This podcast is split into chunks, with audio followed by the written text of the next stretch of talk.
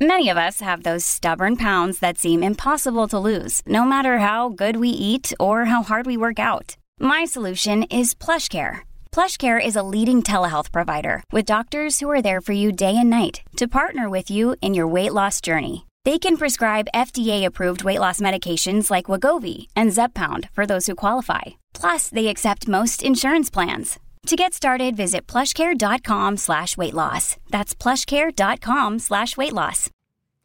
Ma quindi è vero che le nuove generazioni non sanno stare al mondo? Cioè, è corretto dire che la cosiddetta Gen Z, la generazione Z, è la generazione degli sconfitti? Palesemente no, non è così. Ma i problemi che essa deve affrontare sono importanti e secondo me non li stiamo prendendo sul serio. Così oggi vorrei discutere con voi di due concetti particolari, quello di iperdipendenza e di disfelicità. E se volete capire di cosa sto parlando, seguite la puntata fino in fondo, come sempre, dopo la sigla. L'apocalisse zombie non è un pranzo di gala e si combatte un daily cogito alla volta. La gente pensa che si tratti di miseria, disperazione, morte, merdate del genere, che pure non vanno ignorate. Ma quello che la gente dimentica è quanto sia piacevole, se no noi non lo faremmo. In fondo non siamo mica stupidi, almeno non fino a questo punto, e eh, che cazzo. Prendete l'orgasmo più forte che avete mai provato, moltiplicatelo per mille, neanche allora ci siete vicini. Quando ti buchi hai una sola preoccupazione, farti.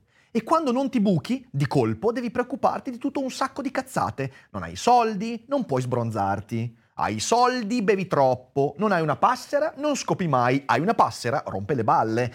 Devi pensare alle bollette, al mangiare e a qualche squadra di calcio di merda che non vince mai, ai rapporti umani e a tutte quelle cose che invece non contano quando hai una sincera e onesta tossicodipendenza. Questo è train spotting. Train spotting è il manifesto narrativo della dipendenza della generazione millennial e anche della generazione X. In che senso? Nel senso che è un, è un libro generazionale che va a descrivere in modo crudo, terribile, oscuro, nichilista e anche ironico e molto divertente, intelligente, un libro bellissimo, quel problema enorme vissuto da chi è cresciuto negli anni 70-80 e direi anche inizio anni 90 e quel problema era la dipendenza da droga. Ovviamente non è una dipendenza che sia scomparsa, però è stata paradigmatica di una certa generazione, il marchio di fabbrica di un certo momento di disagio storico. Ovviamente ogni generazione ha le sue dipendenze e i suoi problemi. In passato si dipendeva dalla violenza, si dipendeva dal macismo, a volte ancora oggi, si dipendeva da, da, dal potere, ci sono tante dipendenze, ma Trainspotting parla della dipendenza rispetto a quella felicità estrema, l'orgasmo mille volte più grande di quello che hai mai provato. Ed era l'eroina soprattutto.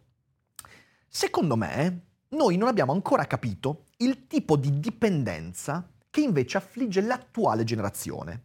Sto semplificando perché quello di cui parlerò non va a colpire solo la Gen Z, anche la mia generazione quella dei millennial e tanti altri sono colpiti da queste dipendenze, ma credo sia paradigmatica di questa generazione attuale.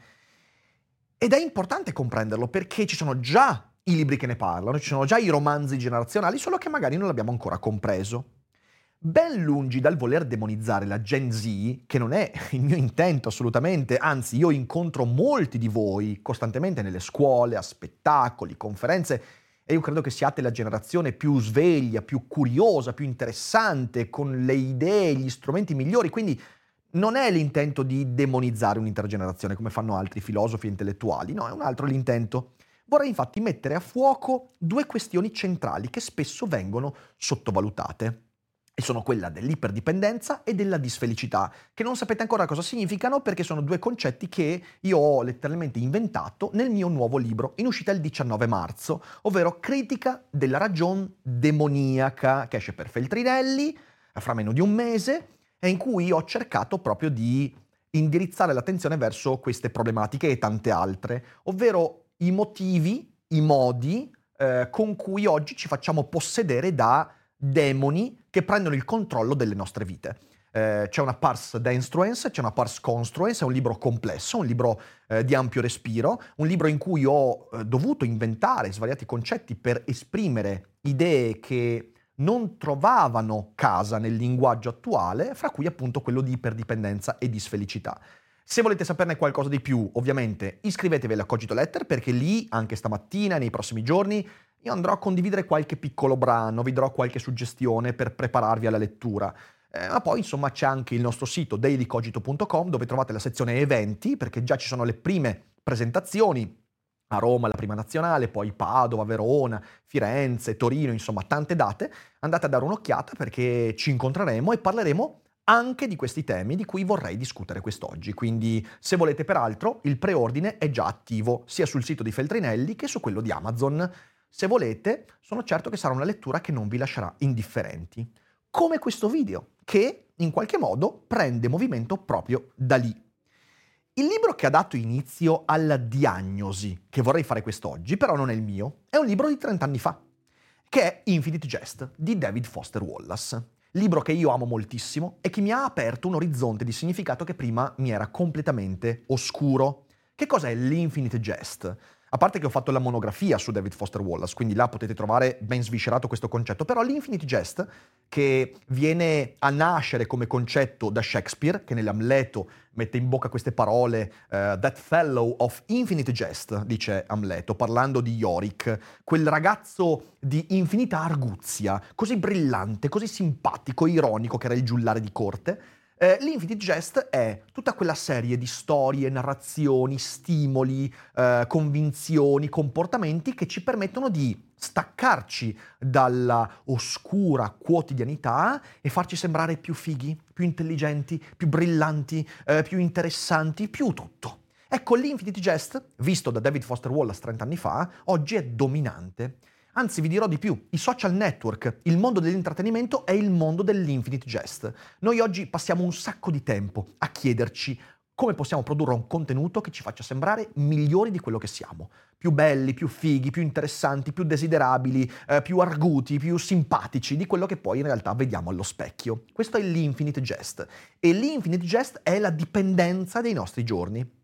Trent'anni fa quindi nascevano, eh, con quel libro straordinario, i presupposti dell'analisi sul nostro presente.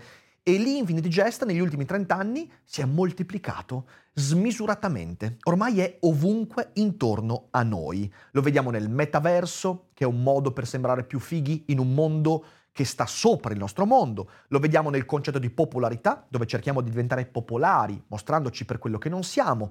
Lo vediamo nell'infodemia, dove cerchiamo di colmare la nostra ignoranza aumentando il contatto con un'informazione che poi rimane insignificante e via dicendo. L'infinite jest è ovunque ed è totalmente acritico. Ecco, questo mi permette di introdurre proprio questa analisi che vorrei fare con voi.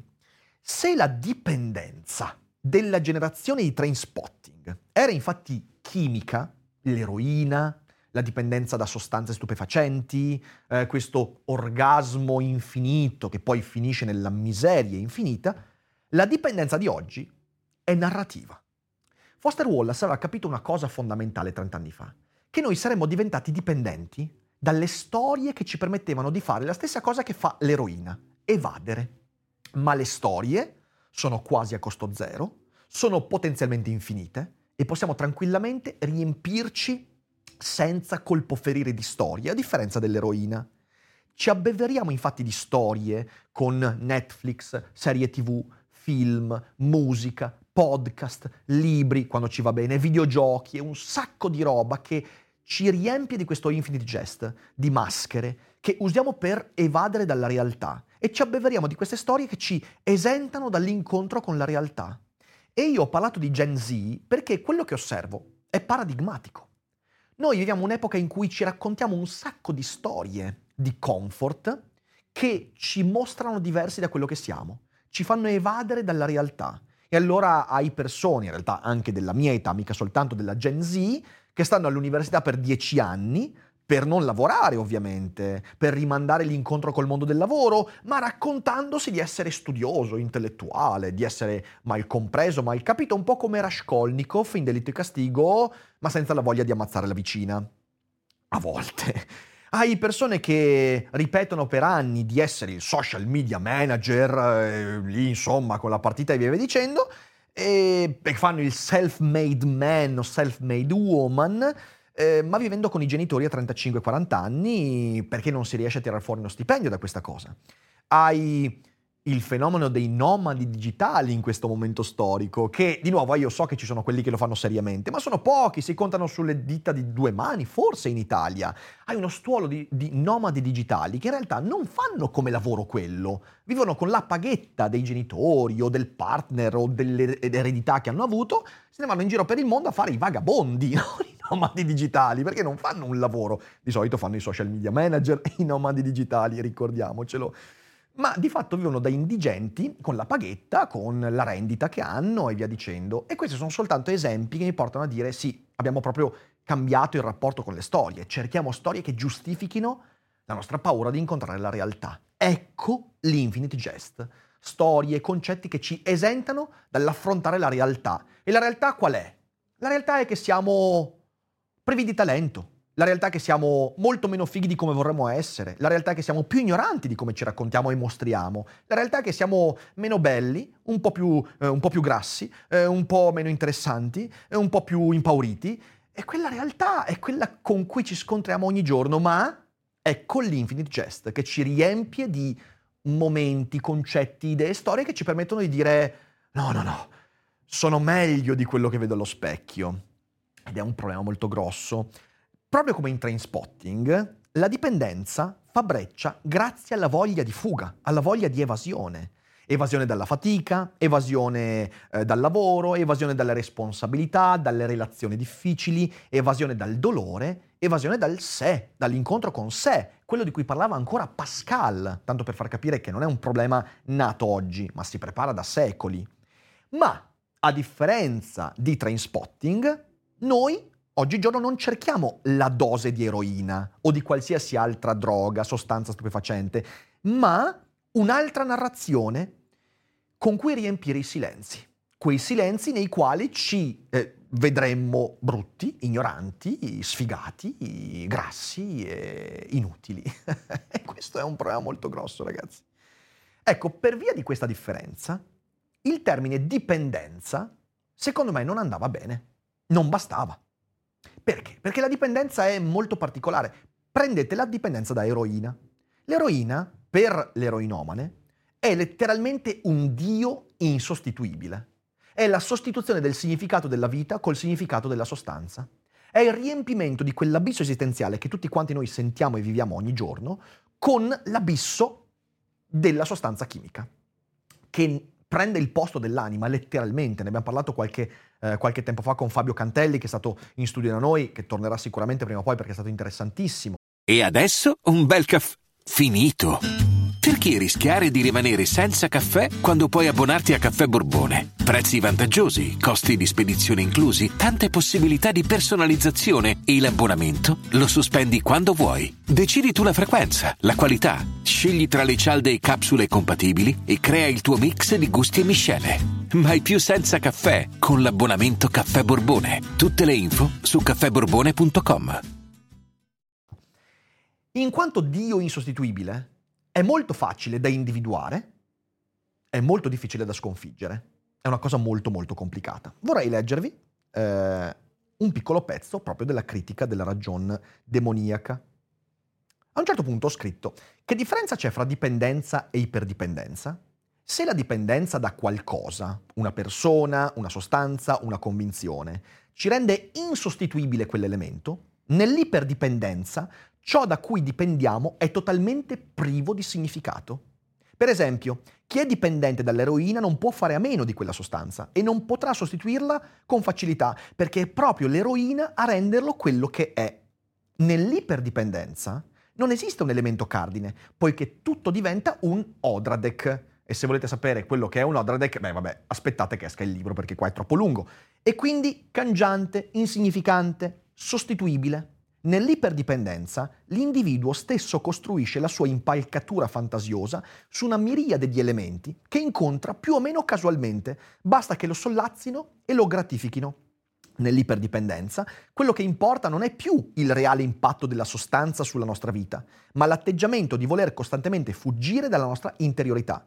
A rendermi iperdipendente non è più la sostanza in sé, ma il mio atteggiamento psicologico. E questa è una differenza determinante che mi ha portato a dire sì, c'è bisogno di un altro concetto. Il concetto che ho cercato di eh, inventare è quello di iperdipendenza la quale è difficile da individuare e diagnosticare, anche perché viene sottovalutata, sembra innocua, innocente, e perché è un atteggiamento esistenziale, psicologico, a differenza di chi cade nella dipendenza, che poi finisce per avere un legame fisico molto concreto. Ma a contraddistinguere l'iperdipendenza è comunque il tentativo di fuggire, fuggo dalla fatica, dal lavoro, da, da, dalle responsabilità, dalle cose pesanti della vita. È sempre quello, è l'evasione, è l'escapismo il problema. A differenza dell'eroina, però, le narrazioni dell'infinite jest che ci rendono iperdipendenti non ci danno tregua.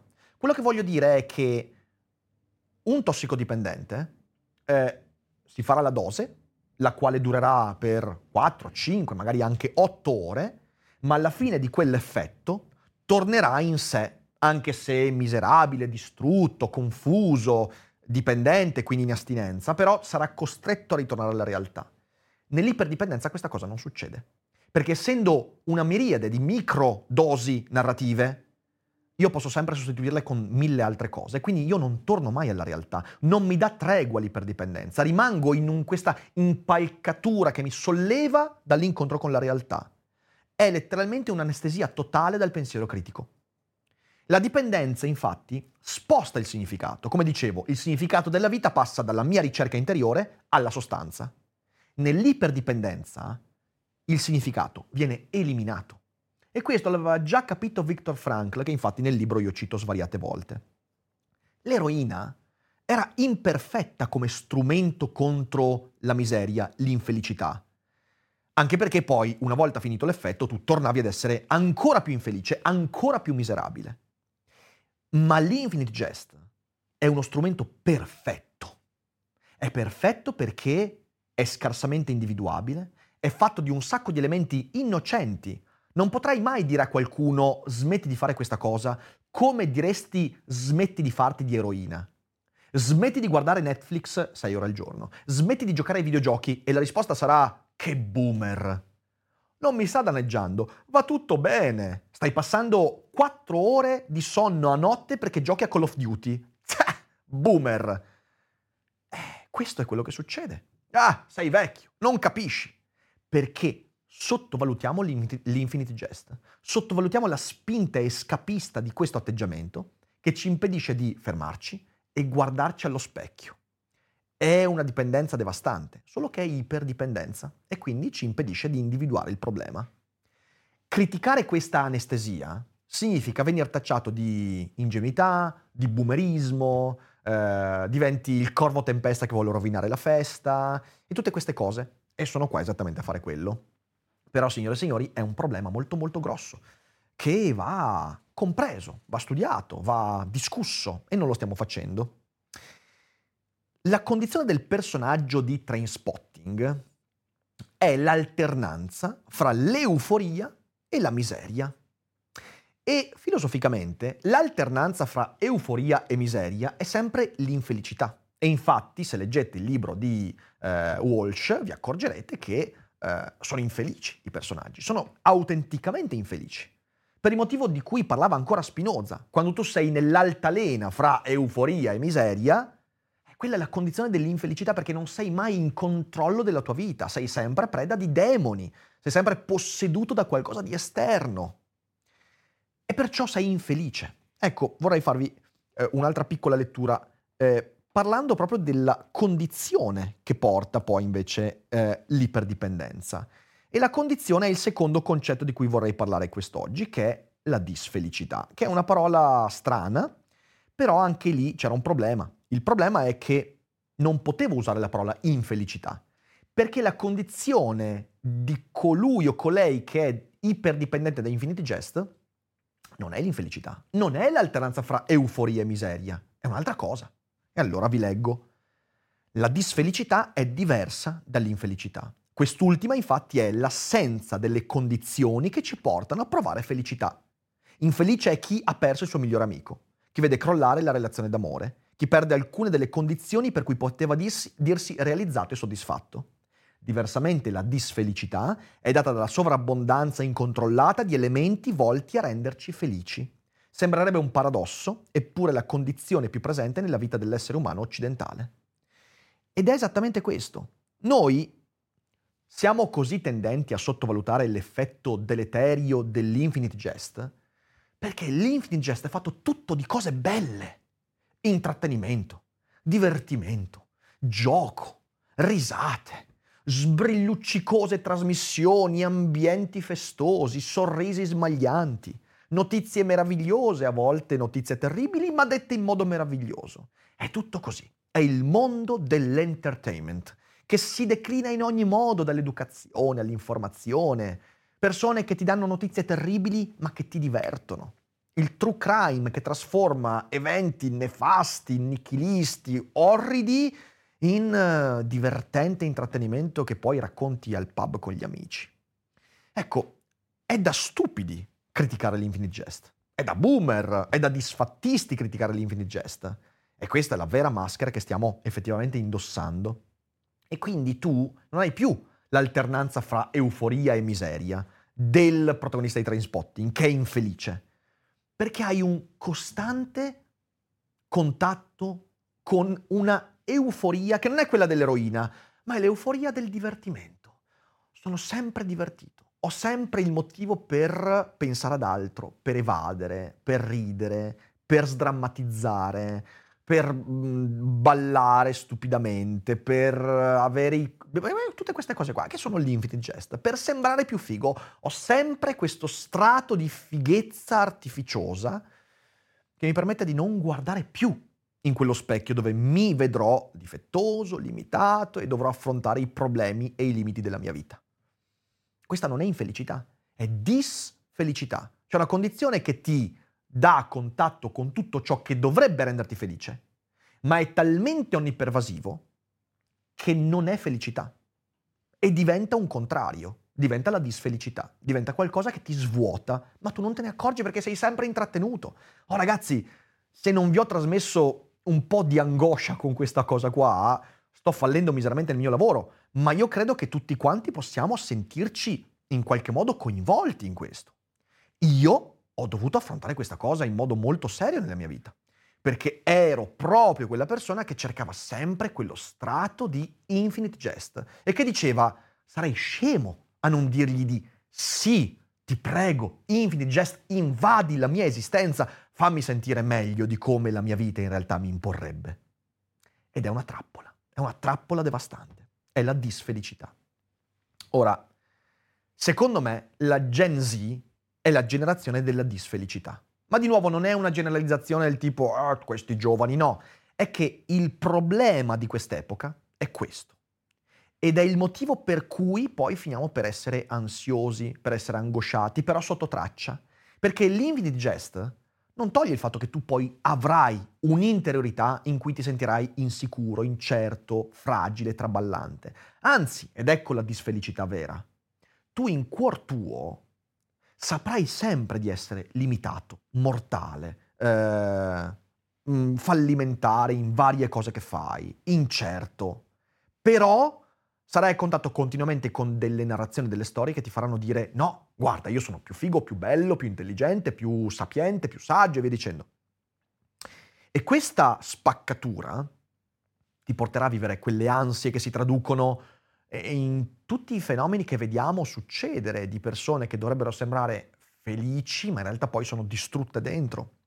Perché questo poi è il piccolo inferno dell'intrattenimento di cui ci siamo così largamente, da, da cui ci siamo così largamente fatti invadere. Perciò la Gen Z, nonostante sia fatta di persone di cui ho stima e che conosco e che credo abbiano tutti gli strumenti per affrontare questo problema, però è contraddistinta proprio da questo tipo di atteggiamento, la disfelicità e l'iperdipendenza. Il problema è che molti non se ne accorgono perché sono sempre intrattenute. C'è sempre una storia che li distrae, che dà loro di nuovo un po' di infinite jest, è quella microdose di veleno che ti impedisce di accorgerti di essere avvelenato. Ogni disagio vissuto ha il suo infinite jest, che però non è una soluzione a quel disagio, ma è il tappeto sotto cui infilare quel disagio. E quindi non hai mai più l'occasione di guardare l'abisso. L'abisso che teniamo dentro, l'abisso dell'incertezza, della sofferenza, del dolore, della fatica, tutto quell'abisso della vita umana, che è la parte più autentica di quello che siamo, che siamo millennial, generazione X o Z, noi siamo quell'abisso lì.